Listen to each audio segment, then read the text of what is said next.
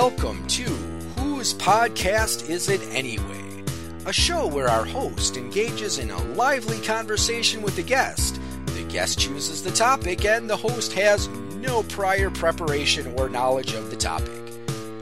Please note that the opinions expressed on this program are the opinions and views of the host and the guests, and are not necessarily the same opinions and views of Al Seeger or Point of Insanity Game Studio. And now, here's your host, Chad Knight. Hello, and welcome to episode 27 of Whose Podcast Is It Anyway? I'm your host, Chad Knight, and let's get right into Welcome to My Mind Mare.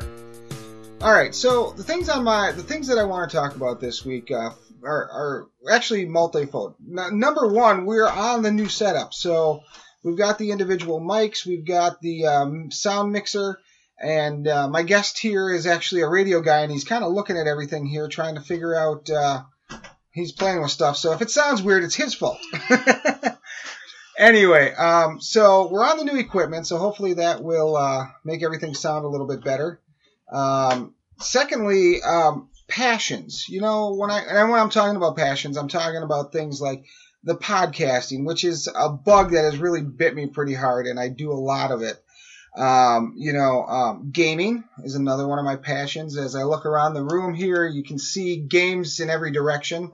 So you've got I, I do board games, I do role playing games, I do um, a little bit of everything. I mean, I've got some card games, that kind of stuff. So you know, it's really kind of a neat uh, concept. Um, the other thing is family. Family is a passion of mine. I have two beautiful daughters um, that are getting up to that age where, you know, thoughts of them leaving the, the the nest are very real. My daughter, my oldest daughter, actually leaves for college in the fall. I've talked about this before, so that's not a really surprise to you. But and my youngest daughter is a sophomore in uh, is a sophomore uh, in high school. So you know the years the years are numbered. So uh, amongst those three things, you know, it's just kind of um, very time consuming.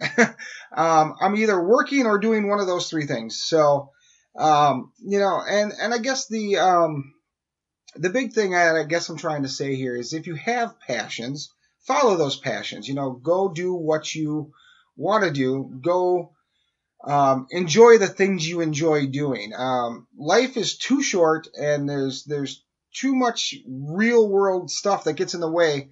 That when you have a passion, go out, go do your passion, go enjoy your passions, and don't worry about what other people think. I used to I used to worry a lot about I wouldn't talk to anybody outside my sphere of gaming friends that I was a gamer because it was kind of looked down upon by some of the people I knew, and it just it was easier for me not to talk about it. But now it's like I talk to everybody about gaming. I mean, people at work, people I meet on the street. Literally, I have talked to people I meet about on the street about gaming, and they just kind of look at me. But you know, until they until they lock me up and put me away, I guess it's something I'm going to continue to do.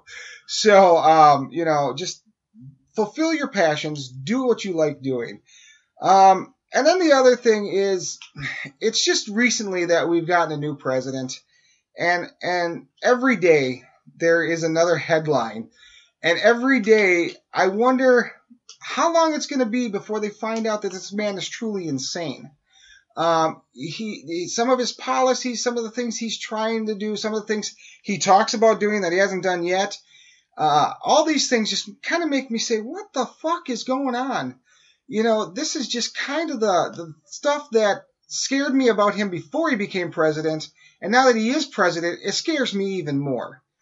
Now, with that said, let's uh, let's talk to our guest. Let's bring him in here. Let's talk to uh, my guest Zach Hagenbuger or Hagen.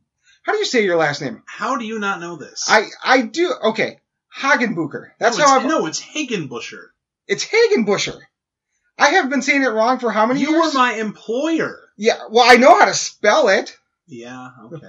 okay. That's all I needed oh, to do do. you know how to spell? Let me see. Okay, is that not, piece of paper? yeah? Uh, is that not spelled right? Um, that is how it's spelled. Okay, good.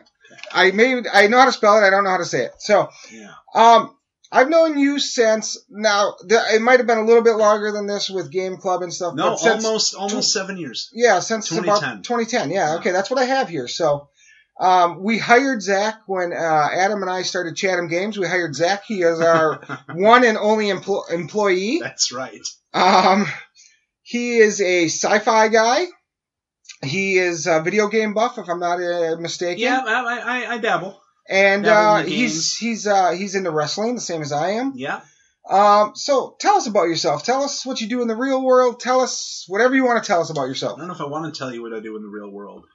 Um, You don't have to if you don't want to. no, that's that's fine. No, I, I um I work in broadcasting. I'm not going to say where because I'm not representing my broadcasting Fair enough. uh, company. I'm representing myself, but I work in broadcasting, uh, and I I talk on the radio for a living. That's what I do. I, and I- I've I- heard you on the radio. And I write. A lot of people have, and I write stories um, for our website. Uh, so that's that's what I'm doing right now. You know, uh, I've I've worn a lot of different hats. My very first job was at Chatham Games with Chad and Adam, uh, and I had a. I mean, that really, really was the foundation for a lot of of really great experiences. Am I am I showing up? Yeah. Okay, cool. that really was the foundation for a lot of a lot of great life experiences, a lot of great work experiences. I, uh, you know, you guys, you trusted me with a lot at a very young age, and I think that uh, I, I hope eventually that I proved your trust correct. I, Oh, I know absolutely. at I- first it was pretty rough. it was it was a little rough, but you were you were new to what you were doing. It was Adam and I were new to what we were doing, Yeah, that's true. and uh, I think between all of it, we all kind of came together and, and it worked out. But uh, you're right, it was a little rough at the beginning, but. You know, I mean, I had, I never had the thought that if I left you there alone, you were gonna run off with, you know, oh, anything. sure. No, that was never the problem. I just, uh, I had, I had a lot to learn about um, Customer service. Customer service. That's right. I had a lot to learn. Well, guess what? It's it's become pretty much what I've been good at for most of my working careers. Well, you know, I I've had many jobs over my over my career, and all but one of them have been customer based. yeah. Um, and, and the one that wasn't customer based, I absolutely hated. I used to sort wood for a certain Oh, sure. um, supplier in Wisconsin, and oh my god, talk about a tedious, horrible job. Right. Uh, but anyway, so I'm gonna jump into today in history, and then we'll come back. We'll we'll hit your topic, and we'll uh, see what we're talking about All tonight. right. I, got a doozy for you. I'm sure. All right. So, um, as I always say, today in history, always I get all my stuff from uh, www.history.com slash this day in history. So, February 3rd, 1959, the music dies in an Iowa cornfield. It was already snowing at Minneapolis, and the general forecast for the area along the intended route indicated deteriorating weather conditions, wrote the Civil Aeronautics Board investigators six months after the crash that killed Buddy Holly, Ritchie Valens, and J.P. the Big Bopper Richardson on this day in 1959. The ceiling and visibility were lowering, and winds aloft were so high one could reasonably have expected to encounter adverse weather during the estimated two-hour flight. All of this information was available to 20 I'm sorry, to 21-year-old pilot Roger Peterson, if only he had asked for it. Instead, he relied on an incomplete weather report and on the self-confidence of youth in making the decision to take off from Clear Lake, Iowa, shortly after midnight on February 3, 1959. Untrained and uncertified in instrument-only flight, Peterson was flying into conditions that made visual navigation impossible. Considering all of these facts, the investigating authorities concluded the decision to go seems most imprudent. The young pilot's decision to go may well have been influenced by the eagerness of his almost equally young client, Buddy Holly, to spare himself and his backing band another miserable night in the unheated tour bus that had already sent his drummer to the hospital with symptoms of frostbite. Eleven days into a scheduled 23 stop tour, Holly was fed up, worn out, and looking forward to a good night's rest in a warm bed before the next night's show in Moorhead, Minnesota. In a similar mindset was a tired and ill J.P. Richardson, who played on the sympathies of Holly's guitarist to wrangle his seat on the flight with Holly. The, the guitarist was future country legend Waylon Jennings. Meanwhile, Tommy, Tommy Holly's guitarist, ordered to to uh, offered to flip a coin with up-and-coming young star Ritchie Valens for his seat. And so it was that Peterson's Beechcraft Bonanza carried not Holly and his band, but Holly and two of the three other stars of the Winter Dance Party tour on its ill-fated flight. Dion DiMucci was the fourth of those stars, but he would join Allsup, Jennings, and the various other tour musicians on the freezing bus ride ahead. The plane, cra- the plane would crash, and Holly, Richardson, Valens, and Peterson would be dead within five minutes of takeoff, as the direct result of pilot error. On the next morning, when Waylon Jennings learned what had happened hours earlier, he would recall his final good-natured exchange with Buddy Holly. Well, said Holly when he learned of Jennings' swap with the Big Bopper, I hope your old bus freezes over. Jennings' response, Well, I hope your plane crashes. So that's kind of interesting. Now, this is something I didn't know. I did not know Waylon Jennings was his uh, guitarist.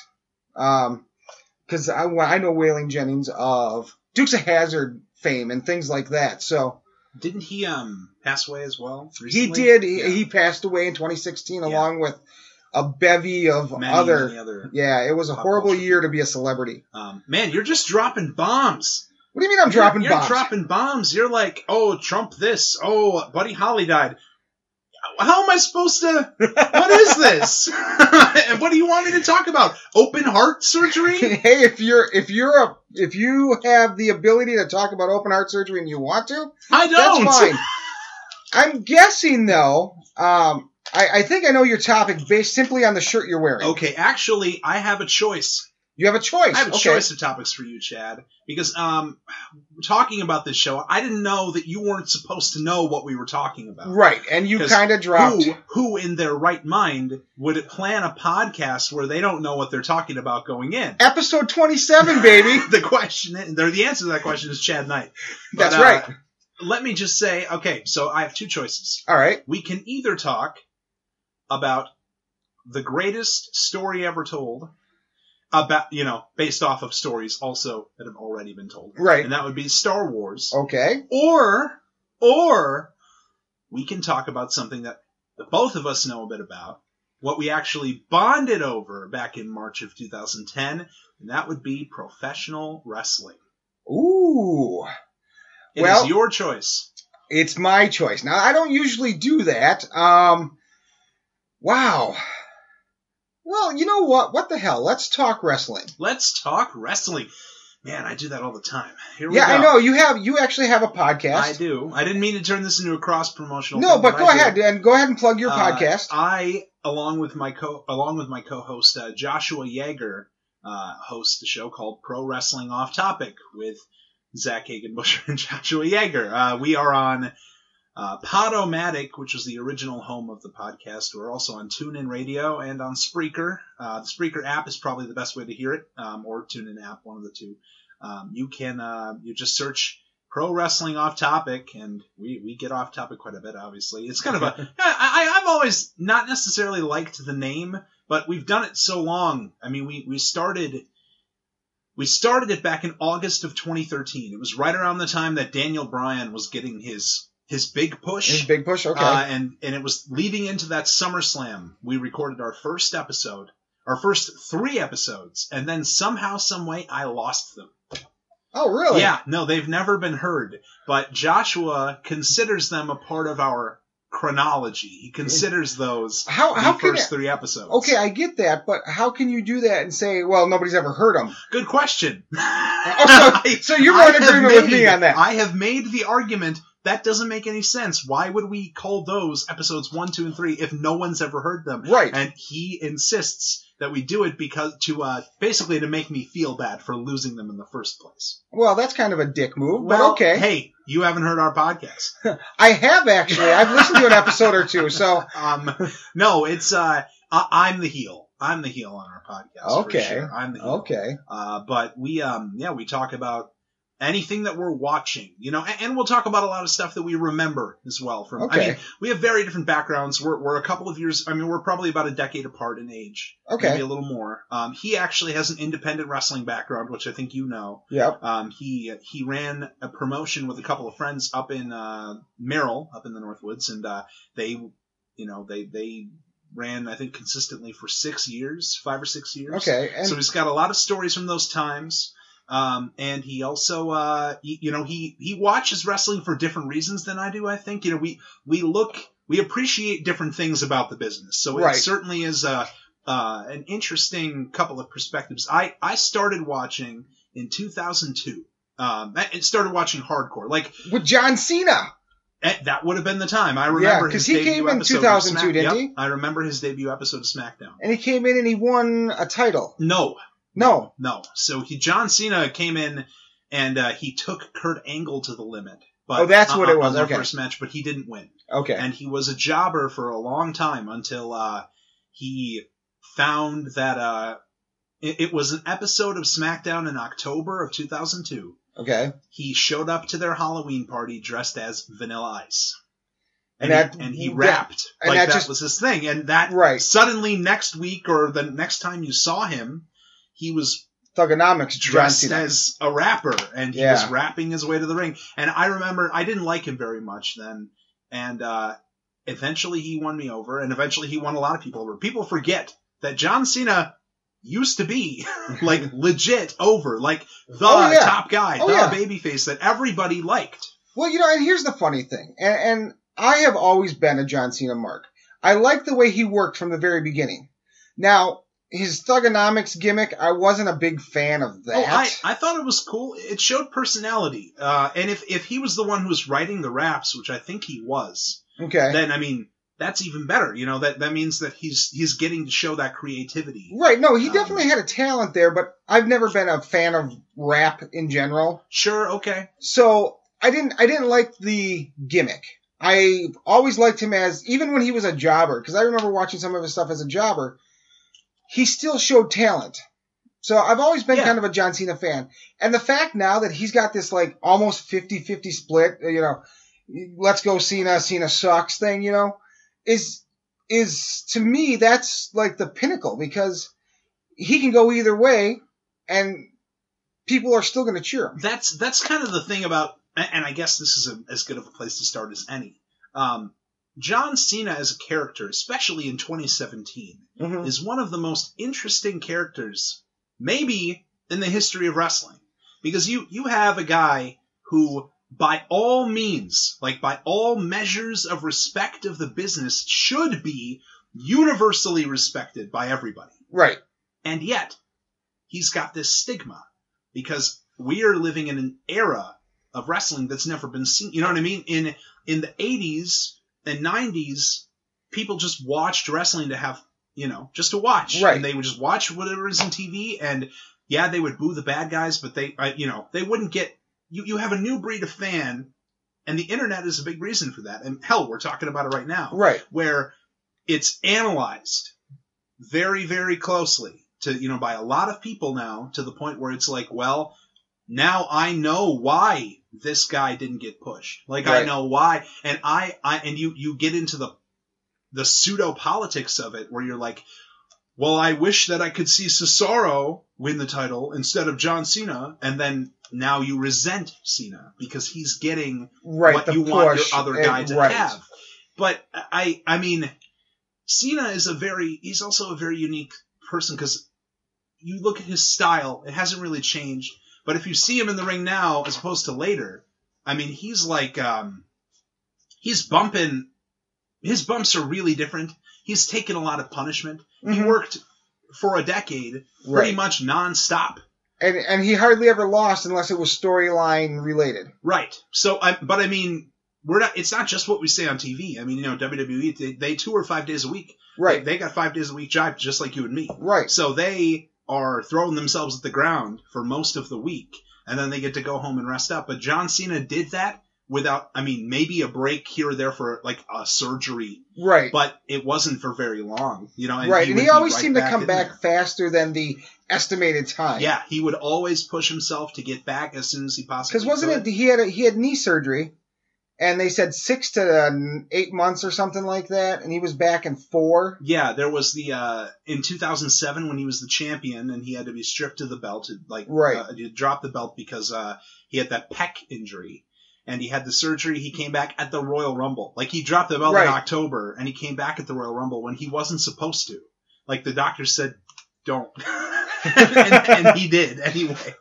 But uh, I he uh, again for all intents and purposes he has put in just as much work as anyone probably ever has. right. And he's got this heat with now I've I used to be, and you can vouch for this. I used to be a Cena hater. oh yeah. I used to be like, we we went to that. We went to a live Raw, Yeah. Oh, yeah, we did. and Oh. and at that point, I wouldn't say I was a mark, but I I've always, like I said, I've always been a John Cena fan. sure. But you were just. I stood up and I'm and I'm rooting for Cena, and you're just like standing there, just shaking your head, just like son I'm like, God bitch. damn it, all these stupid kids. Yeah, But but no, I I get it now. Like I do. He's he's a totally like back then I was one of those people who was like, man, he's just getting the push that everybody else deserves. Right, But right. now I'm like, well, no, because he was there. He's he can tell the story. That's the thing. He's he's not um Cesaro. He doesn't have the same technical mind, the Right. technical moveset. absolutely. He's not, um, you know, a lot of the more um, gifted in-ring athletes who can who can do a lot of things. He's he's not built that way. I mean, if you look at his body, he's just not built that Right. way. He's built to be a specific kind of wrestler, and he's very good at doing what he does. The other thing that he has that nobody else has in that company right now is the ability to make you care about a match. right. If John Cena's in a match, it doesn't matter who it, who it's against. It could be against a babyface or a heel, and that's the other thing about his character. Yeah, he right is now. gray. He's so gray right now. He could face whoever, Right. And it would be a very heated match. Right now, he's against. Uh, he's doing that program with AJ, and, and you know, which is great, and I love AJ. But the that's kind of the thing. There's there's a very very big. AJ's kind of the same way. There's a very big group of people that love AJ, and there's a like the other group that's like, well, whatever. He's a bad guy, so I'm gonna boo, I'm gonna boo him. And Cena is kind of like, if you listen to the promos in that angle, he's not saying his stuff in the. He, what he used to say was, "Oh, I just get back up and I never quit and I Right. keep fighting." Now what he's saying is, "You can't hold my jock strap. Like Right. I'm, I am I actually like fucking Cena. I actually like best. this John Cena, and I hope they at some point they put the belt on him for the 16th time. I think they will. And and I, Who knows? By the time this airs, they may have already. Who? Good point. Good point. so you know, it's um, it it AJ Styles. I have a love hate relationship with AJ Styles I'm Because- sorry. What? How do you how do you Okay. hate AJ Styles? because I hate his mic work. his a- mic work is way He's a whiny little his bitch. His mic work is way better now than it was years ago. Well, in- sure, In, I in mean- TNA, I if you had told me three years ago that the AJ Styles in TNA would be the AJ Styles in WWE right now, I would have been like, "You're you're out of your mind." He is and- he's evolved a lot as and he as may have, and he may have, and I love his technical work. I love watching him in the ring, Sure, but he just he strikes me as such so whiny. you're getting worked, Chad. You're getting worked. I That's- probably am. That, I mean, that's the character he's supposed to portray. So it's good that you dislike him because he's supposed to well, make see, that's you where dislike that's him. what I'm saying is I don't necessarily dislike him though. Sure. He's just one of those. You don't like his character that he's Yes. performing. Yeah.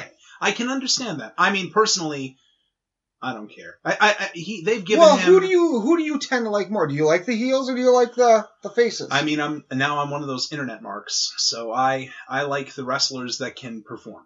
Uh, You know, I, I mean, I understand. I'm also I, I understand that everybody has a point on the card. For example, you know, Santino Marella back in the day, he was a comedy wrestler. yep, That was his thing. He went out there, he made people laugh. And- He was good at it. Come on, but the Cobra was awesome. The Cobra was awesome. I I remember when they won those tag team titles with the Cobra, and I was like, "This is the best. Wrestling will never be better than this." uh, but he he uh, he was awesome at what he did. There are there are wrestlers who are good at, at specific pieces that are not meant to carry the main event. I don't like it when they try and push wrestlers that I, I don't feel are ready for the spot or deserving of the spot they have in, in the sense that they're just not talented enough. For example, I was just gonna say, for example, who, Mike the Miz, Mizanin.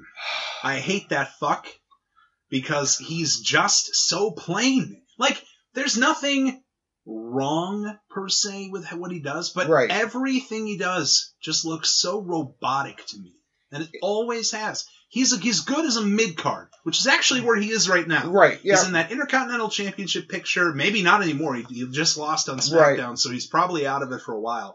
But sure, that's probably the place for him. If they try to push him in a, like a World Championship Right. picture, I'm going to get upset because I just everything about him pisses me off. Which Okay. is good for a heel, I guess, but Right. it, it doesn't make for an entertaining in ring product. But the problem, the problem with the Miz, my problem with the Miz is, I don't think that's just in ring. I think he's just an ass.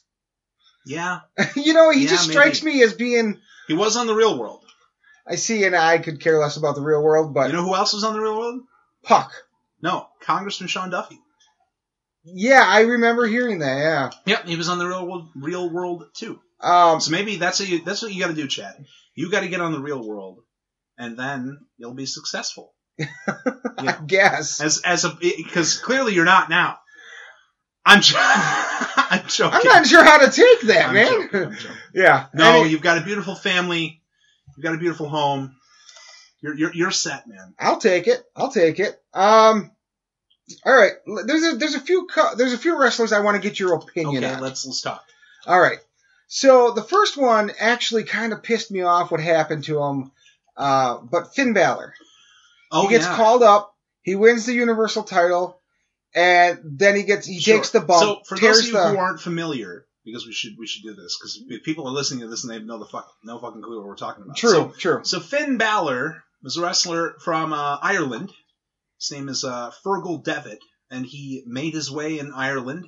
Then he made his way in Japan, and then he came to the U.S. after he had garnered enough. Um, he's he's one of the new batch of guys because back back in WWE, like um, in the '90s and like the Attitude Era, Right. they were signing a bunch of people from WCW, ECW, guys who had had other experience, and that helped them a lot when they got to WWF. Right. But now, I mean, for like most of the 2000s, you had a lot of guys who were um, trained by WWF, Right. WWE, coming up, and Right. They weren't necessarily ready for that spotlight. They they didn't necessarily have the preparation that they probably should have. Right. And when did they start NXT?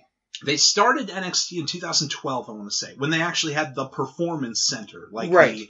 Um, here's and the- this building where we're going to teach you how to be a wrestle. wrestler. Right. And and the, some of the guys and Finn Balor's one of them that came out of NXT. Yeah, well, he was ready to go when he got there. But the, the idea is he, he's one of this now new group of guys who they're signing. They have a lot of experience internationally. They have a lot of, you know, whether it's Ireland, England, Japan, wherever, they have a lot of experience in other rings. They come to America, they come to the WWE, they send them to the Performance Center and on NXT television to basically show them, so this is how our product works. Right. You know, this is how our in-ring style, our our version of this storytelling works. And if you can adapt to it, then you'll be successful. If you can't adapt to it, then you're you're not Right. going to be successful.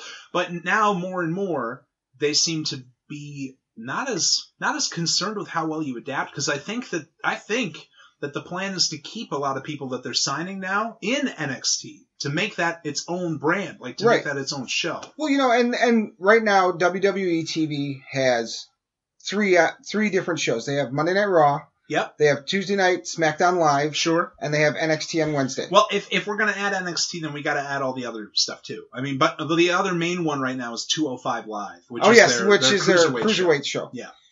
Um. Now, I'm a big cruiserweight fan, but I don't have the network, so I don't get to see 205 live. Well, that means you don't get to see NXT either. I do through Hulu. Oh, they still put it up on Hulu. Yes. Okay. They- okay. That's where I watch Raw. That's where I watch SmackDown. Okay. That's where I watch NXT. okay. Um, so I get to I watch those three ep- these those three shows, and that's why we'll talk about those the most. But But Finn Balor, getting back to the point, uh, Finn Balor is one of those guys. He was brought into NXT. right Uh, they they gave him a pretty good push right off the bat. now, and he his, his gimmick is that is his his gimmick of the demon is that something that he brought with him? It is. Yeah. Okay. He, he would paint himself up like that. He would use different designs, like different characters, different all that stuff. right. But when they brought him into WWE, they said, well, we just want you to do the one character, The which I. I think works. It works. It works really well. When- and he doesn't wear the makeup all the time. no, it, when he's uh, for most matches, he comes out. He's just looking like himself. He wears a cool leather jacket, Yep. and then when uh, when it's time for a main event, a big match, he will put on. He'll paint up like like Venom and Carnage from Spider Man, Yep. and he becomes the Demon King Yeah. which is what they're calling him on the main roster now, the Right. Demon King. right. But um, he uh, he, yeah, he he did really well in NXT. They kept him there for like two years because he didn't really want to leave. He wanted to learn more about how the product worked and more worked and more about how to present himself on screen. Uh, in the ring, he was always right, Right. there, Right. and um, he was their champion for a long time, the longest reigning champion they've had. And then they pulled the belt off of him, and they pulled him up when they did a brand split again in the summer. Um, so there's now, if you haven't been keeping up with wrestling, they they went back to exclusive wrestlers to Raw and exclusive wrestlers to SmackDown. So And Finn there only Balor- seems to be one exception to that and entire that thing. is the Undertaker. the Undertaker. Yes, he. I go where I want When I want. when I want, and no one controls me. And I love how he just got in Stephanie's face. Yeah, no one, Stephanie. Uh, you, uh, they, they pulled him up to Raw, and on the first night, After the brand split. his debut on Raw, he's put in a fatal four way, two fatal four way matches, Yeah. and he wins them both. Then he, or no, he's put in a fatal four way match, he wins it, and then in the main event of Raw, on his first night, he beats Roman Reigns, their big main eventer, yeah. for a shot at the Universal Championship. And it's like, whoa! Yeah, I mean, I ex- the moon. I expected a push on him when he came in, but that big of a push, I pushed- did not expect. He beat him one, two, three clean. There was Yeah. no chicanery, no tricks. He drop kicked him, hit the big foot stomp off the top rope, and that was it. And then uh, Roman rolled out, and the person was like, "How do you feel?" And he was like, "He's a better man tonight." And then uh, at SummerSlam, and I just watched the match the other day. Okay. Um, yeah, it, uh, he's going up for he's, he's facing Seth Rollins for the Universal title. Yep. Rollins, there's a spot on the outside. Rollins power bombs him into the barricade, and I, I think he lets him go too early or something. And Finn's arm smashes into the barricade And dislocates. and it dislocates. And you see him grab his arm and push Put it back in. You see him put it back in, but for the entire rest of the match, he is favoring that arm. But when you, I mean, just watch because it, was- Right. it was the first time that I had really gone back and watched it was the other day. And so it's so funny you bring this up, and I I couldn't believe it. I was like, he did all of this with a torn labrum. Like he did all of this. He he bumped around like crazy. He didn't he didn't take anything off of what the match would have been. He finished the match. He beats Seth Rollins. He becomes the first, essentially, world champion. I mean, uh, of Raw, like Right. the first. well, they call him the Universal Yes, Champion. but the first Universal Champion, which is supposed to be on the same level as the WWE title. So he's the world champion of the company, the top guy on Raw, and that one move, that one moment. He tore his labrum, and they had to do surgery, and they had to strip him of the title the, next, night. night. That was horrible. And and since then, love or hate Kevin Owens. I love him. I I like him. Yeah, I, I do. And and actually him Mex, uh, hooked up with Jericho. I love the the, the Jericho or whatever the hell they're yeah, calling him to it's, this it's week. fun, isn't it? It's It fun. is. It is. Um, and this is something you can attest to. I used to hate Jericho. Yeah. Oh, oh, yeah, you did, which is why I'm kind of surprised you just said that. I know, and and I've come around in the last couple years just watching them. I, I remember there was we went to see when when we went to see that Raw. That Yeah. was actually it was like the week after Jericho got punted in the head by Orton and sent away. So I was like upset. I was like, we're not going to see Jericho. and then you're like, good riddance. yeah, probably. Yeah. But um, all right. So um, do, do have you heard a timeline on Finn Balor? I know you're more Um, plugged he, into that. uh, well, again, we're we are recording this before the Royal Rumble. I Oh. I have a very strong suspicion that he may be ready and he may be show up in that match. Oh, okay, So by the time you hear this, he could already be back. and that and would he, be awesome. he may have won for all we know. Because that would be a cool story for Mania if if he were to come back and have a shot, you know, win the Royal Rumble to get a shot at his belt again. Now I was I was just reading online that um that the three favorites to win the Rumble are of course the Undertaker, Brock Lesnar, or um Goldberg. Goldberg. God, no. So, but now what I was reading is that they're not going to have Goldberg or Lesnar win because they're going to have a match down the road at a pay per view. That's supposed to be the big Um, thing. Yeah, well, they, I, I think, I think they want to do a WrestleMania. I'll, I'll say this, and this is just based off of what I've heard, because I subscribe to Wrestling Observer. They, they claimed that b- back in like October or September, that they had already picked Brock Lesnar's opponent for, for WrestleMania. Really? Yeah, and uh, Goldberg at that point was not a part of the conversation. So Okay. I, they may stick with their plan, but of course they change their mind. Yeah, And- all the and- time. And if you know they they saw the Goldberg thing at Survivor Series, and obviously they think that it worked enough to bring him back for Royal Rumble, so they may he may do another match with Brock at, at Mania, but I can't imagine it would go too long. I don't get. Um, uh, do you have any idea behind the minute and twenty six second match? I mean, think about it, Chad. What when Goldberg defeated Brock Lesnar in Yeah. a minute and twenty seconds, or twenty six seconds at uh, Survivor Series in November, were you expecting them to have a fifteen to twenty minute giant battle? no, but I wasn't expecting ninety seconds. Frankly, I think it. I think it was all that they could. It was the best match that they were going to be able to do, Chad. You think so? Goldberg is not there anymore. Goldberg is. Well, 50. no, he's fifty years old. He's old. 50. He had been out of he'd been out of it for 12 years. Yeah, The best thing you can do, maybe, maybe, I mean, because you know, on that but short how does notice, how does this help? Because as as wrestlers, they're always looking at how does this help? How does this help Brock Lesnar? it gives him, it gives him something to build off for his character, and that was something that I was hoping they would follow up with, and they did. The next night on Raw, they had that interview with Paul Heyman, Right. and Paul Heyman says he is pissed off. He's the most pissed off as he's ever been, and he's not mad at he's, he's mad at himself because he took it. We we made a mistake. We took him for granted, Mhm. and that was the story. I mean, the very short story, but that was the story of that match. He picks him up. He takes him into the corner very easily, and then he backs off and he and he laughs at him. He laughs at Goldberg, and Goldberg pushes him to the ground because he's like, "Get the fuck off me!" right. And then Lesnar laughs again. He's like, like, like wipes his face or whatever. Gets up, and as he's getting up, he turns his back. He turns the the the the, the former world champion, the former UFC champion, turns his back on an opponent. Yep. What happens? He gets blasted with a spear, blasted with another spear, jackhammered, jackhammered, and it's over. it. So it, I, I think, I think it's it, it, it helps Brock actually because it's like from now on, you think you're going to get that chance again? Do you think anyone else is Fair going enough. to catch Brock Lesnar with his back turned again?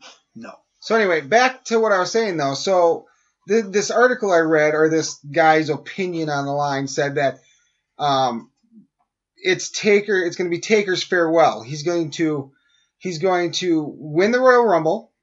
He's going to then go to Mania and and headline.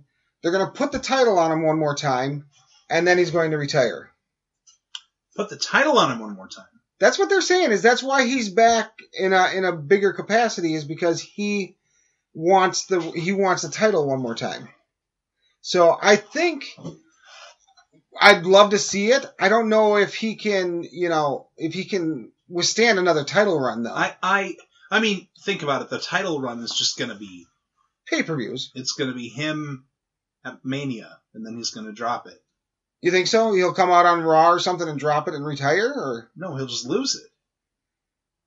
You think he's going to win at Mania this year? that's that's what this article said. I, it's not saying what I think. That's very um, that's wishful thinking. I think. Um, I, I think no matter who the Undertaker faces at WrestleMania this year, he loses for sure. It's quite Um, possible. I, I, you know, I've been saying this for the last three, four, or five years that, uh, you know, oh, this Mania's got to be Taker's last, last go. You know, and I think a lot of people thought that. I mean, there was the one WrestleMania where he couldn't even really walk out. I mean, Yeah, well, I rem- we watched that one here. yeah, yeah. yeah, Mania in 27. He um he looked like he was dying, like Yeah. literally dying. I, I we we thought that he may never wrestle again because he just looked like he was out Right. of shape. Well- he looked just in bad condition. He did his rope dive and, and botched that. oh yeah, and fell into the case. Yeah. Well, that's Triple H's fault. He didn't catch him worth a shit. Well, so, you know, That- that's that's a nice little well.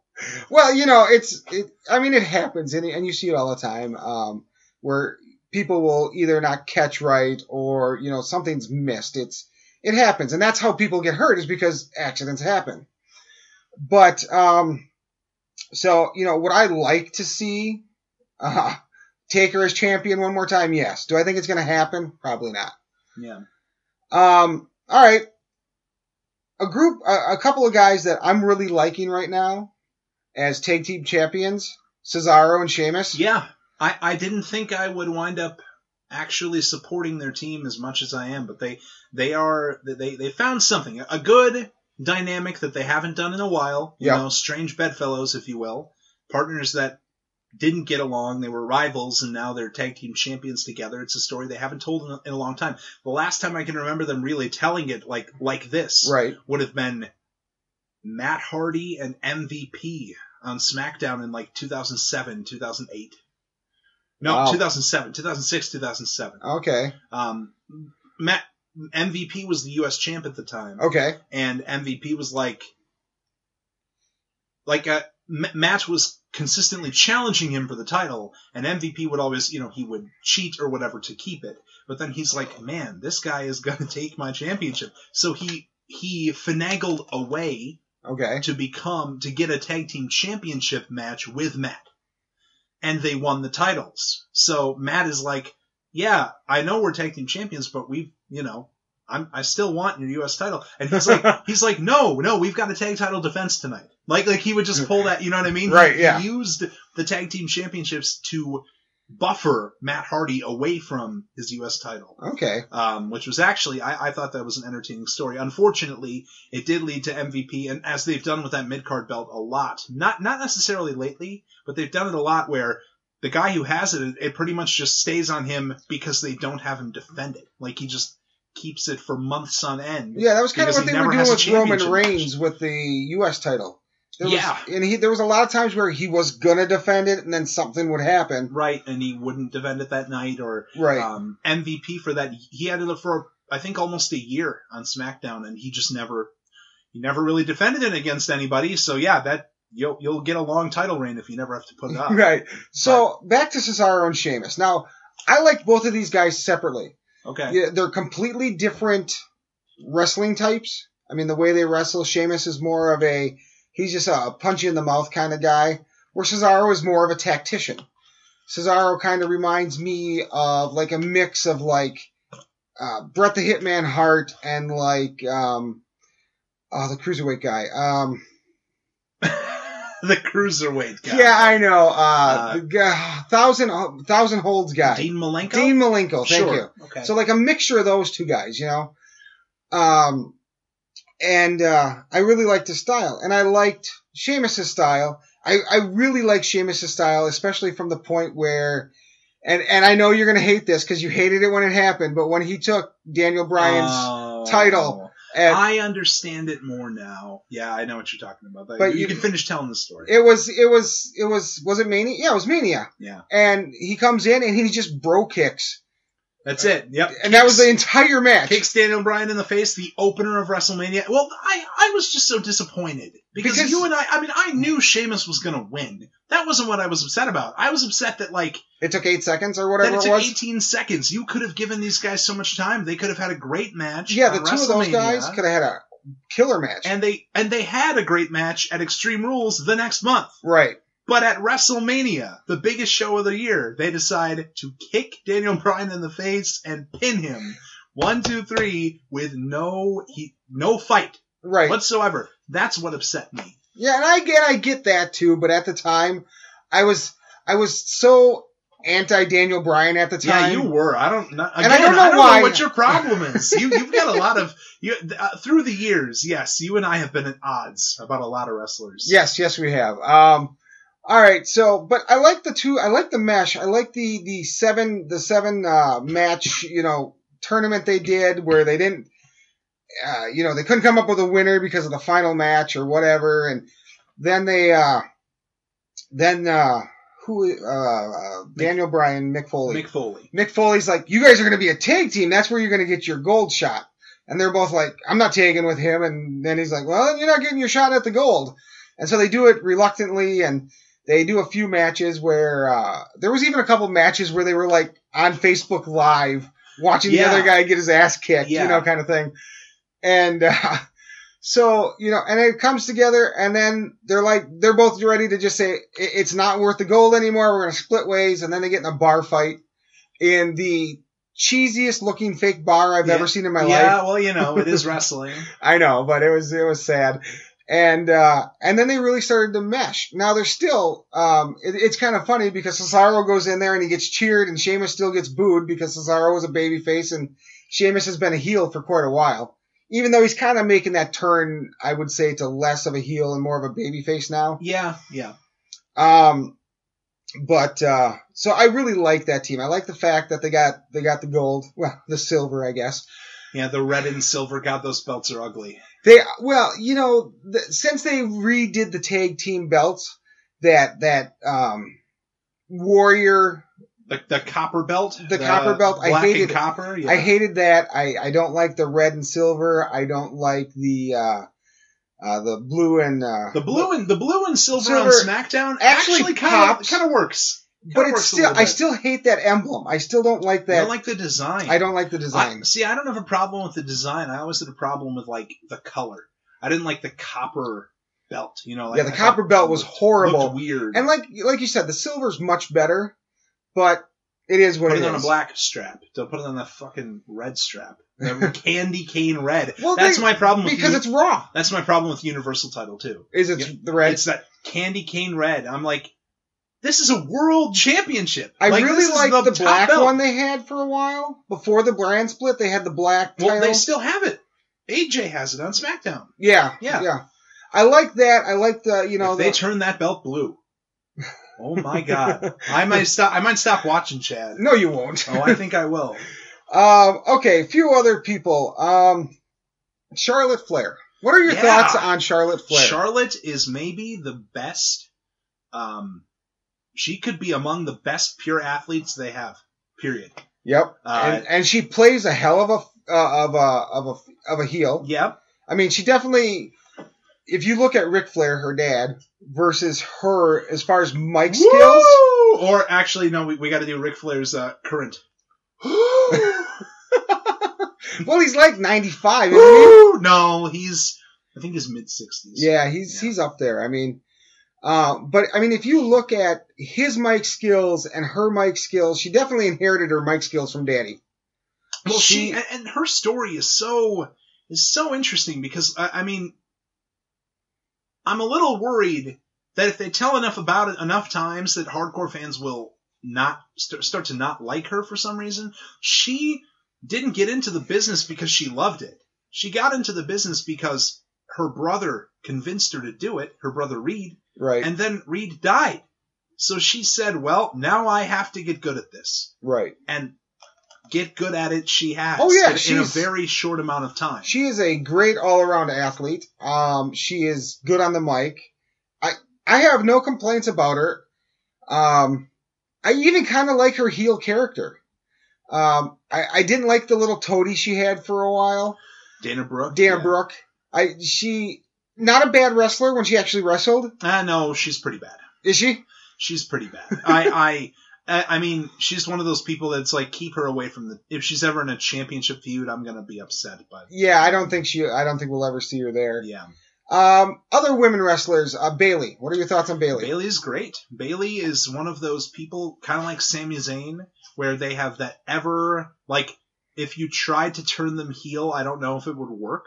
Yeah. like they they have a, a personality, they have a presentation, and they um, that that just really works for a natural baby face. And their their their songs are perfect for what they're trying to do. Right. Like they they're they've they've definitely have good package deals with those. I like the Bayley, uh, the whatever she calls them, her her blow up. Uh, the the buddies, The the, Bayley um, buddies like are the, the car dealership guys Yeah, that are yeah. at the stage. That Yeah. is the I, first time I saw that. I'm like, that's funny, you know, and, and it fits her character perfectly. Yeah. You know, um, I'm a big fan of Bayley's. Um, I would love to see her win on Sunday. I don't think it's going to happen, um no, it probably they'll probably hold that off for Mania. That's, Yeah. that's my guess.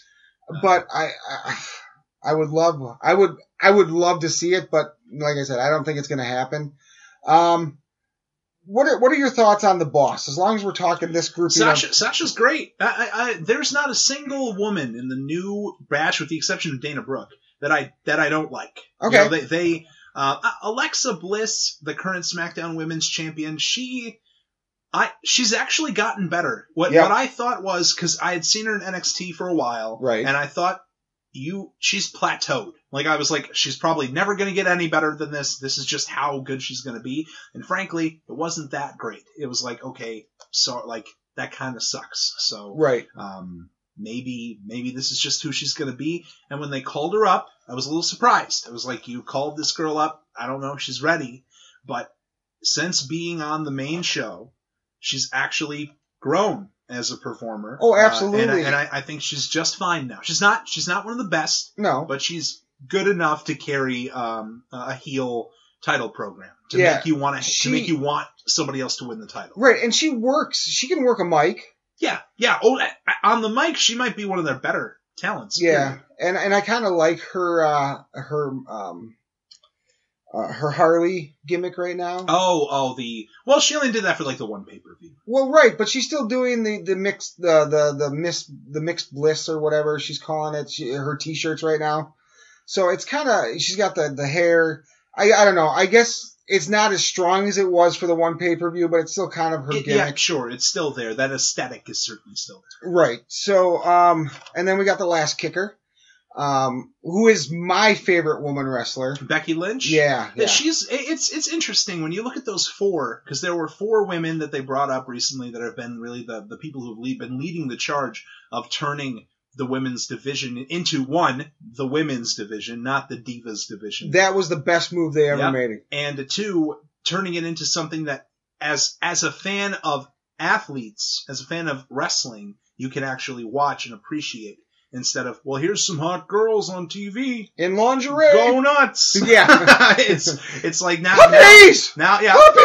puppies oh yeah the Jerry the King Lawler screaming Yeah. at the top of his head uh, and, and by the way watching those Attitude Era Raws it is so tough watching or listening to Jim Ross try and keep his like professionalism he's just like well there we go folks my god like like he's just he's just ashamed of what he's viewing and Right. so am I but uh, no, they- they're basically responsible for re- changing the way that this company looks at how women can perform. Oh, absolutely. I mean, from NXT level all the way up to Raw. And out of the four of them, I think I mean I would say Charlotte is probably my favorite, okay. um, followed by Sasha, followed by Bayley, followed by Becky. But you got to understand these four are very they're very gifted. Oh yeah, all absolutely. four of them. I'm not going to say that just because Becky's my least favorite of the four That she's doesn't mean bad. that she's bad. Right. She's she's just not, in my opinion, as good as the other three. See, and I would have to go. Uh, Becky Lynch is probably my favorite.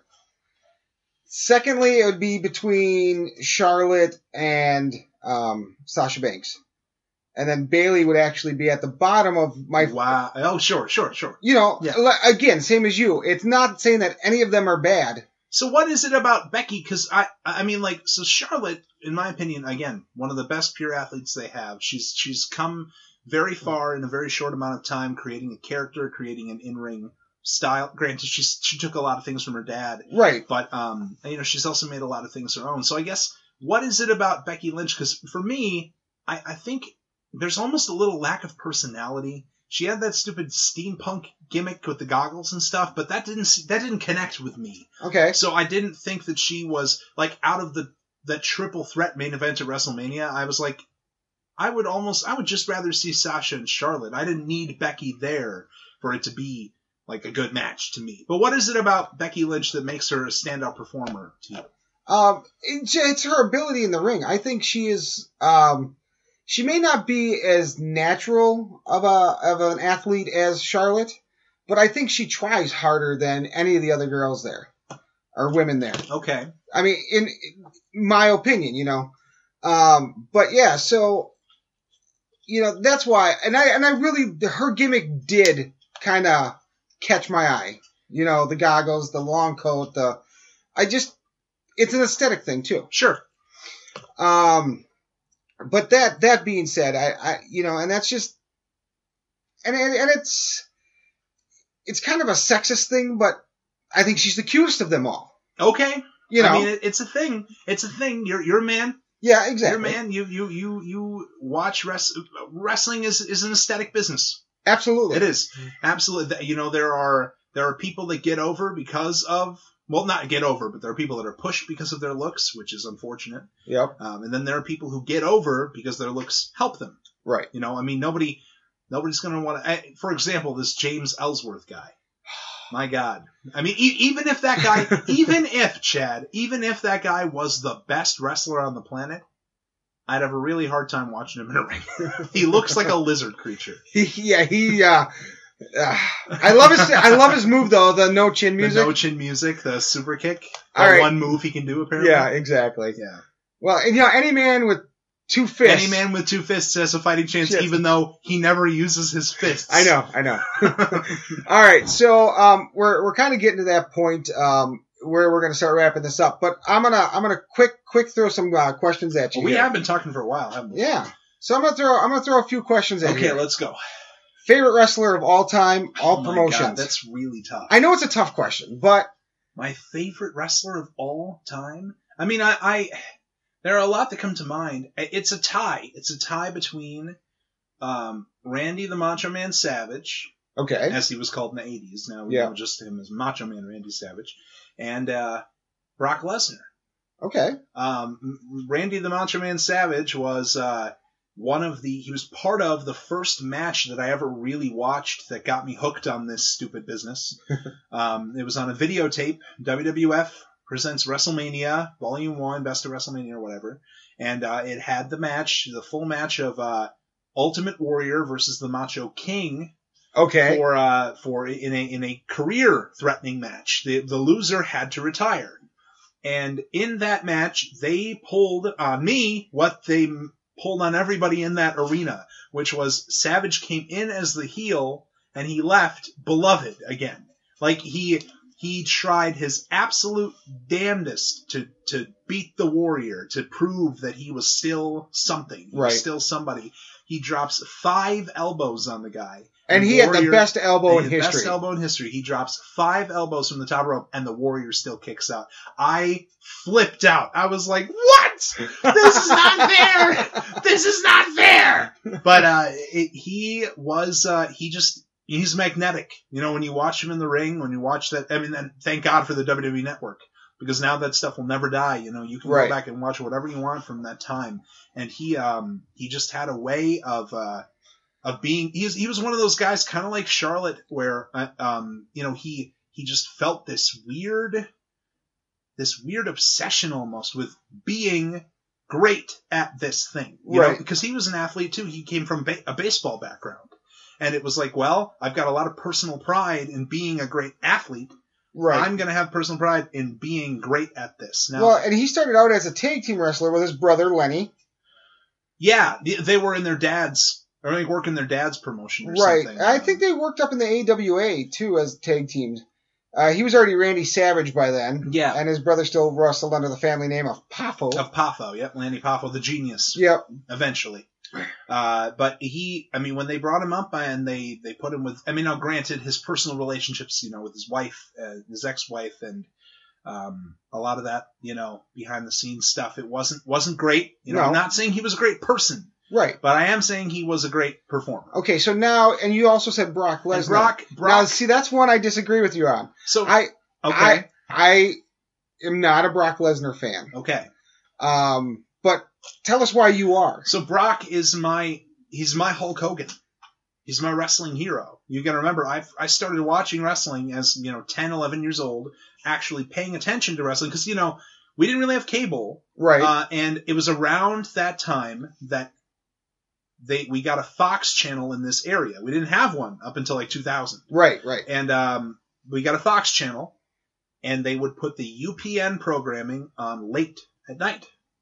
So I can't tell you when, but one day in 2002, I discovered that Saturday nights at 11 o'clock at night, after all of the Saturday programming for Fox, Was done. SmackDown, you know, Thursday would have aired on Thursday, but it aired on Saturday, and our on our Fox channel, Fox 55 back then, and you could just watch SmackDown, but it was on at 11 o'clock at night on Saturday. But I would stay up and I would watch it, and that was my first real like I gotta watch this every week. And Brock Lesnar was the reason why. Um, that SummerSlam 2002, the first pay per view that I watched live as it happened. We went over to my uncle's house. Um, and uh, he had ordered the show. My dad only went because of Shawn Michaels. Shawn Michaels had come back. He was back on that pay per view, and Dad said Shawn Michaels is one of the best ever. So I, I want to go see him. I would agree with Um, your dad. Yep, and, and it's true, absolutely true. And on that night, Shawn Michaels had a great match. I was like, man, this guy's still get like this guy's. Why did he ever leave? He was great. And uh, Brock won the championship that night from The Rock, uh, and it, it- he he was just you know he was a larger than life character. Uh, he had a really cool finishing move, the F5. Right, right. Uh, and they pushed him to the moon. He beat everybody. So it's really easy to get behind a wrestler when he wins all of his matches against the biggest names, you know? Next thing you know, he was in a feud with The Undertaker, and he beat The Undertaker in Hell in a Cell. Nobody beats The Right, Undertaker, right. let alone Al Hell in a Cell. So they, they gave him all of the chance in the world to get over, and he got over. And, and he, in a very short amount of time, again, because he wasn't in the business that long. You know, from 2002 to WrestleMania in 2004, that was it was only like a two year Right. run. But in that two years, he wrestled like almost every main eventer they had at that time. He had great matches with Kurt Angle, great matches with, frankly, the Big Show. You know, he could lift the Big Show, so they could have Right. realistic confrontations. And when he came back in 2012, after being a legitimate UFC champion, he had uh, a buzz, a feeling that no other wrestler had. You know, you had him against John Cena, and granted, he lost that very first match. but right. when for for a couple of years, I think it's sort of worn off now, but for a couple of years, whenever Brock Lesnar would be in the ring with a you know a normal quote unquote WWE wrestler, it would be it's like a styles clash and the best kind. He would just run roughshod. He'd just be like, oh, bang, and let me. I'm gonna break. Jeez, what's going on over there? I'm gonna break your arm. Like that's he would just grab people's arms, put them in a Kimura lock, and then like obviously he wouldn't actually break them. But that was the thing. He would he would just his eyes would get wide and he'd just snap. Oh, his their arm is broken. It's like Brock Lesnar's just a dude who breaks people's arms, Right, kicks right. ass, takes people's names, and that character has been very effective. And this latest turn with Goldberg, I think, has also been very effective. So I I think he has stepped up, especially, you know, being one of those guys that Vince pushed because of their, you know, because the big body, the big Right. Well, well, would you, would you look at this guy? Well, isn't, he looks great. No, eh, that he, he stepped up. He's, he's never been the best mic guy, but in the ring, you know, going from. But that's that's why they have Paul Heyman. yeah, that's why they have Paul Heyman now. But I mean, Right. even back in 2003, he wasn't like a great, you know, he was Right. never a great promo. But, uh, he was a great, I think he just had a lot of, he had the look, he had the, the, the athletic talent to get over, and he, he got pretty good, in my opinion, pretty quickly. So I, I'll, I'll always keep him high on my list because, again, he was the Hulk Hogan for me. He was the guy who, you know, man, I wish I could be like him. That was, that was me. Okay. Favorite woman wrestler of all time. Um, of all time. Again, this is pretty tough. Um, favorite woman wrestler or favorite woman period? Sure. Favorite woman. Period. Hmm. In the wrestling business. How about that? Maybe as a valet or whatever. Right, that's what I mean. Um, let, let's. Do you have other questions? Yeah, I do. All right, ask the other questions. Let me let me come back to this one. Let me think about it. Favorite tag team of all time. Um, it's it's between the Hardys. I really like the Hardys as a team. Okay. uh, and um, as a stable, the Shield.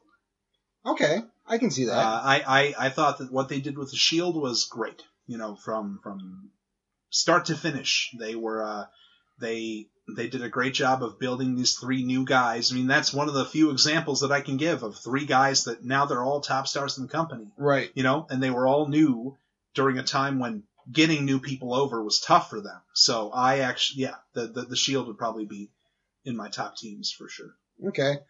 Um, let's see what else. Uh, favorite match of all time. that's um like a match that I can watch for like Just enjoyment. just just just watch whenever. Yeah. There was uh there's a match and this may seem like a really small thing, but there's a match on a on an Edge DVD. Okay. It's uh Randy Orton versus Edge April of 2007. It was right after they had broken up as a tag team Okay. and they had an intense encounter, despite the fact that they were both heels, because they, they were both heels. The, the crowd, like at first, doesn't quite know how to react. You know, when you watch the match, they don't really know how to react to these two guys. They're like, well, who are we supposed to cheer in this match? Like they've both, they've both, we've booed them both for months, you know, years. Right. How about like who are we supposed to cheer? But they they got the crowd into the match because they just they worked so well together in that moment. There's a spot on the turnbuckle, and I don't know how they do it. I don't know how they do it. But Randy is not bleeding. He's not bleeding at all. Edge picks him up and he drops like he, he like comes out because Randy's like doing mounted punches on the turnbuckle. Okay. Edge picks up his legs and like comes out from underneath and he drops Randy's head onto the turnbuckle. Like Randy's head just goes bang onto the turnbuckle. He comes up and is blood and is bleeding. I'm like, what? like, do they have a blade like in the turnbuckle? Like that's Was that during the era when they could when they could Yeah, this was still when they could, you know, bleed Okay. on TV. But like, it was perfect. It's like, bang. There was no let me rub my arm across my forehead, like, and let the Right. blood. Here's a very clear line across my forehead where blood is trickling down. Right. No, it was it was perfect. It was he hits the turnbuckle, the metal, and he comes up, and there's blood pouring down his forehead. It was it's the probably the best blood spot I've ever seen. Okay. Uh, and the, the match ends in a very, again, intense manner. Um, Randy's bleeding. He's, he grabs onto the ropes for leverage. Okay. And the ref, or, or no, no, Edge grabs onto the ropes and Randy kicks out. And Randy rolls up Edge and grabs onto the ropes and the referee catches him. okay. Because like, it's like both these guys are trying to cheat to win. It's Right, like, right. oh, what the fuck? And uh, Edge throws Randy into the corner with the exposed turnbuckle, and Randy stops himself. He he like he grabs the ropes and he's like, oh, almost hit it. Turns around, spear. One, two, three. Nice. Yeah, it was uh, perfectly timed, really well put together, and it's it's a TV match. It's not a, it's not pay per view. Right. And they, the way they were able to get the crowd into the match to cheer, they were really just watching and they were cheering what the guys were doing. right. They weren't necessarily cheering for one person or the other. They were just like, hot damn, this is cool. it's Like, a great match. Yeah. I don't care who wins. and they didn't wrestle a lot. Edge and Randy Orton pretty much, you know, Right. they kind of stayed away from each other. They, they had a feud in 2004 for the Intercontinental title. And then they had that, that one match, but they really, they were both heels for most of their career. So they didn't really lock up in WWE, WWE that often. One one more question, then we're going to go back to the woman's question. So, Okay. All right. favorite manager slash valet of all time. um, I mean, Paul Heyman's up there, and he's got to be for a lot, almost anybody, right? I mean, he, I, I like Heyman as a as a mouthpiece. as a mouthpiece, he's one of the best. Um, I, I, I mean, that's the easy way out, but I, I think it might be the answer. well, it wouldn't be my answer, but it's fair Well, enough. who's your answer? Uh, Bobby Heenan. Bobby the Brain? Okay, Yeah, I, I, yeah. I can see it, but he didn't have a that long of a career as a valet though, because by the, he he he was wrestling, I think, at the same time, and then he got he got injured, Right, and then he became a manager. and then he became a he became a commentator. well, he did that too, but he also had a career as a as a. Oh, I know, I know he had a career as, but uh, I But that was more in WCW, which wouldn't be your strong spot. wasn't he um wasn't he a commentator longer than he was a manager? He might have been, but I still love I him as a on-screen manager. personality. Yeah. sure. Bobby the Brain's definitely up there. But I think I think Heyman might be my might be might, might be my favorite. and I wouldn't disagree with that. Heyman's a great mouthpiece. sure. Um, uh, okay, best so, best, best- ah, your tough. favorite female, uh, let's say, uh, TV personality in wrestling or or or competitor. or competitor? Um, yeah. I mean, the easy answer again is like somebody like Lita. You know, Lita. But you know what? And this is going to be a little controversial. Okay. I think it's Chyna. I can see that. I think it's Chyna. Uh, a lot of a lot of people. You, you might discount a lot of what she did. Hell, WWE discounts a lot of what she did because They of do. what she did after. Right. Um, and yeah, she changed her looks a lot during her time in wrestling. She became almost like a plastic person, you know, Right. facsimile of herself. Right. But her role in wrestling, it shouldn't be forgotten because Shawn Michaels and Triple H, when they created this idea of D-Generation X, they're like, you know what would get us some real heat? Having a woman as our manager. And I'm sure then Vince McMahon was like, ha ha, that's so funny. You know what? Do it. You, you just, you just go out there and that, that, that woman, ha ha, people are going to be so, you're, you're a chicken shit for hiding behind a woman. And that, that was the idea. You Right. know, you Yep. weren't supposed to necessarily take her seriously, but at the same time, she had a look unlike any other woman that they'd ever had on TV before.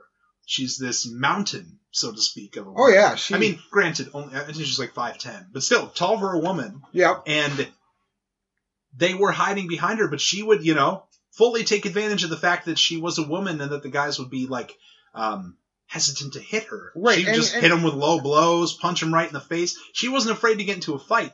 And, And the- she also held the IC. didn't she, she did later on. Yeah. Not, not as a part of that original Right, right, stable, but- but, she turned babyface and she held the Intercontinental Championship later on.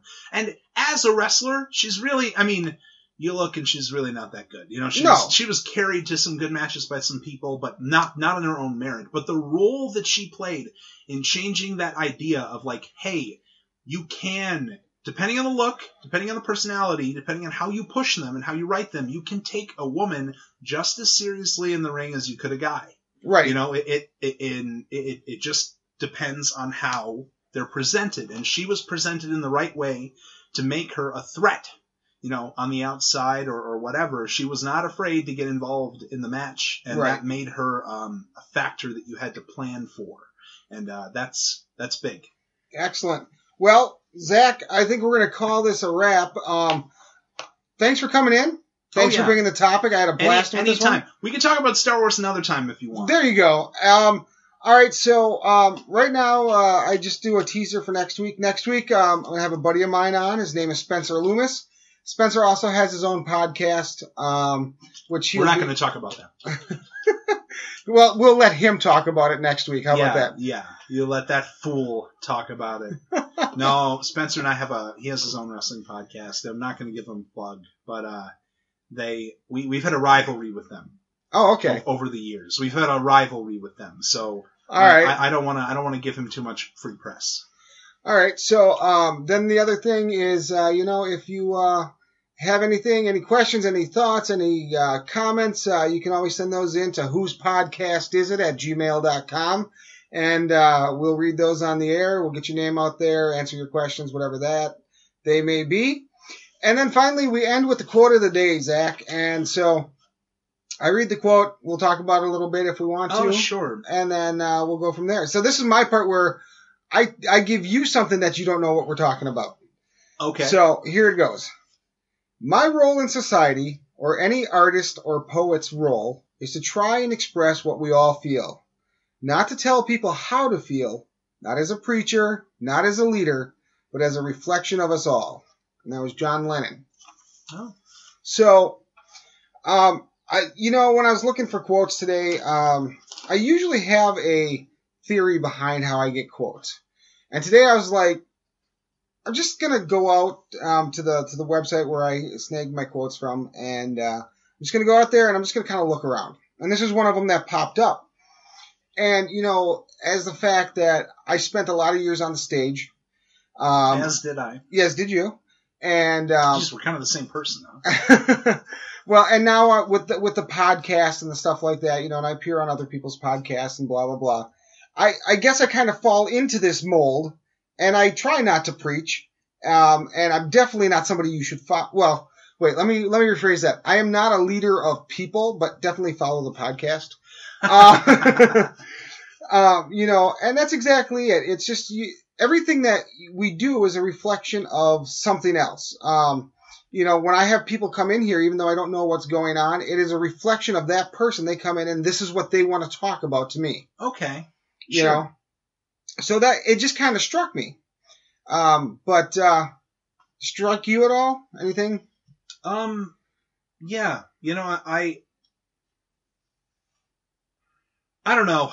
We, we, we people, and I, I, I went through this. I, I would like to think this isn't me anymore, but I know, obviously, I mean, when you grow up, when growing up, you, there is that phase of your life when you you really do think everything is about you. Yep, absolutely. Like that's a developmental thing. That's a psychology thing. You know, they'll tell you when you're when you're a teenager, you become very self-focused. It's true. I have two teenage daughters. That's right. That's right. So, i- i- you know, uh, I I would just hope that eventually people lead themselves out of that period of their life, and that they start to sort of see that the world is not it's not all about them. You know, I, I think that, and you'll find that. I mean, you made the comments about our president. I'm not going to get into that. But there, I think that in politics and in, in people's voting opinions, Mhm. there are a lot of people who, yeah, it's you know, this is my opinion and this is how it is, and it's like, well, you know, you don't live my life, you don't live Chad's life, you don't live this other person's life. Maybe, I don't know.